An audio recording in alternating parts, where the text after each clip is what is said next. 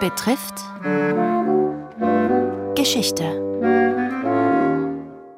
Diese Woche die schwarze Liste. Hollywood in der McCarthy-Ära. Teil 5 Die Auswirkungen auf die Traumfabrik.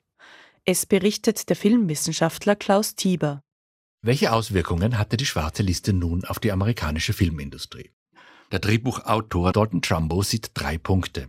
Die Schwächung der Gewerkschaften, die Absenz antifaschistischer Filme, die vor allem während des Zweiten Weltkriegs noch produziert wurden, und den Verlust progressiver Inhalte. Die Gewerkschaften, vor allem die Screenwriters Guild, wurden durch die Tätigkeit des Komitees tatsächlich geschwächt. Sie verloren an Ansehen bei ihren Mitgliedern, weil sie mit dem Komitee kooperierten. Die Screenwriters Guild wurde vom Komitee als kommunistisch betrachtet. Die Frage nach der Zugehörigkeit zur Gewerkschaft wurde unmittelbar nach derjenigen nach der Parteizugehörigkeit gestellt. Die Frage nach der Zugehörigkeit der Gewerkschaft stellte in den historischen Aufnahmen Robert Stripling, der Chefvermittler des Komitees. Die Frage nach der Parteizugehörigkeit der Vorsitzende John Parnell Thomas. Nach dem Ende der schwarzen Liste versuchte die Gewerkschaft der Drehbuchautoren, die Namen der tatsächlichen Autoren wieder in die Filmcredits, in den Filmabspann anzuführen. Was nicht immer ganz einfach ist, weil sich die tatsächlichen Namen nicht mehr rekonstruieren lassen. Während des Zweiten Weltkriegs produzierte Hollywood Anti-Nazi-Filme. Nach dem Krieg wurde auch Antisemitismus in den USA in Filmen wie Crossfire 1947 im Kreuzfeuer thematisiert ein Film, den Edward Mittrick inszenierte und Adrian Scott produzierte. Beide gehörten zu den Hollywood Ten. Als eine der Reaktionen auf die Anhörungen produzierte Hollywood in Folge antikommunistische Filme. Allein 1952 kamen 13 derartige Filme in die Kinos. Das Bemerkenswerte an Filmen wie I Was a Communist for the FBI 1951 ist nicht deren Inhalt, sondern der Umstand, dass Hollywood Filme produzierte, von denen es wusste, dass sie keinen Profit machen würden. Bleibt der laut Trumbo progressive Inhalt der Filme.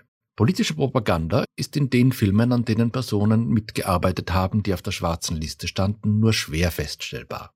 Was sich jedoch finden lässt, ist ein Bemühen, realistischere, weniger stereotypische Filme zu machen. Dies betraf vor allem die Darstellung von Frauen, Afroamerikanern und die Thematisierung sozialer Probleme. In welchem Ausmaß es die progressiven Inhalte tatsächlich gegeben hat, ist Gegenstand von Diskussionen. Dass diese in der Zeit von 1947 bis 1960 weitestgehend verschwanden, darüber herrscht Einigkeit. Spät hat Hollywood begonnen, diesen Teil seiner Geschichte in seinen Filmen aufzuarbeiten.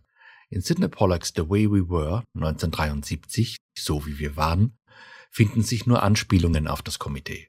Erst Martin Ritz de Front 1976 der Strohmann behandelt das Thema direkt.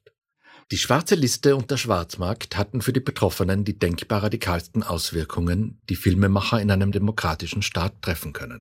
Der Drehbuchautor Lester Cole, einer der Hollywood 10, erinnert sich in dieser historischen Aufnahme. I stayed in New York because friends and others who came back found it so bad. Ich blieb in New York, weil Freunde von mir und andere, die nach Hollywood zurückgekehrt waren, es dort so schlimm fanden. Hunderte andere kamen auf die schwarze Liste. Wir waren Parias. Von einem Freund erhielt ich den ersten Auftrag, unter Pseudonym ein Stück fürs Fernsehen zu schreiben. Aber im Wesentlichen habe ich in New York, um mich über Wasser zu halten, als Kellner gearbeitet, als Lagerarbeiter, in allen möglichen Jobs. Die Berufsverbote führten zu Karriereenden und Migration, wie im Falle der beiden Regisseure Jules Dassin und Joseph Losey. Der Filmregisseur Jules Dassin setzte seine Karriere in Europa fort. Joseph Losey verließ die USA im Jahr 1953. Die amerikanische Filmgeschichte wäre insgesamt anders verlaufen, hätten die Filmemacher der schwarzen Liste weiterarbeiten können.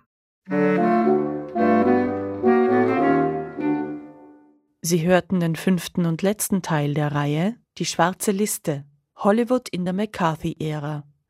Erzählt von Klaus Tieber, Filmwissenschaftler am Institut für Theater, Film und Medienwissenschaft der Universität Wien. Gestaltung Barbara Wolfing, Redaktion Robert Weichinger.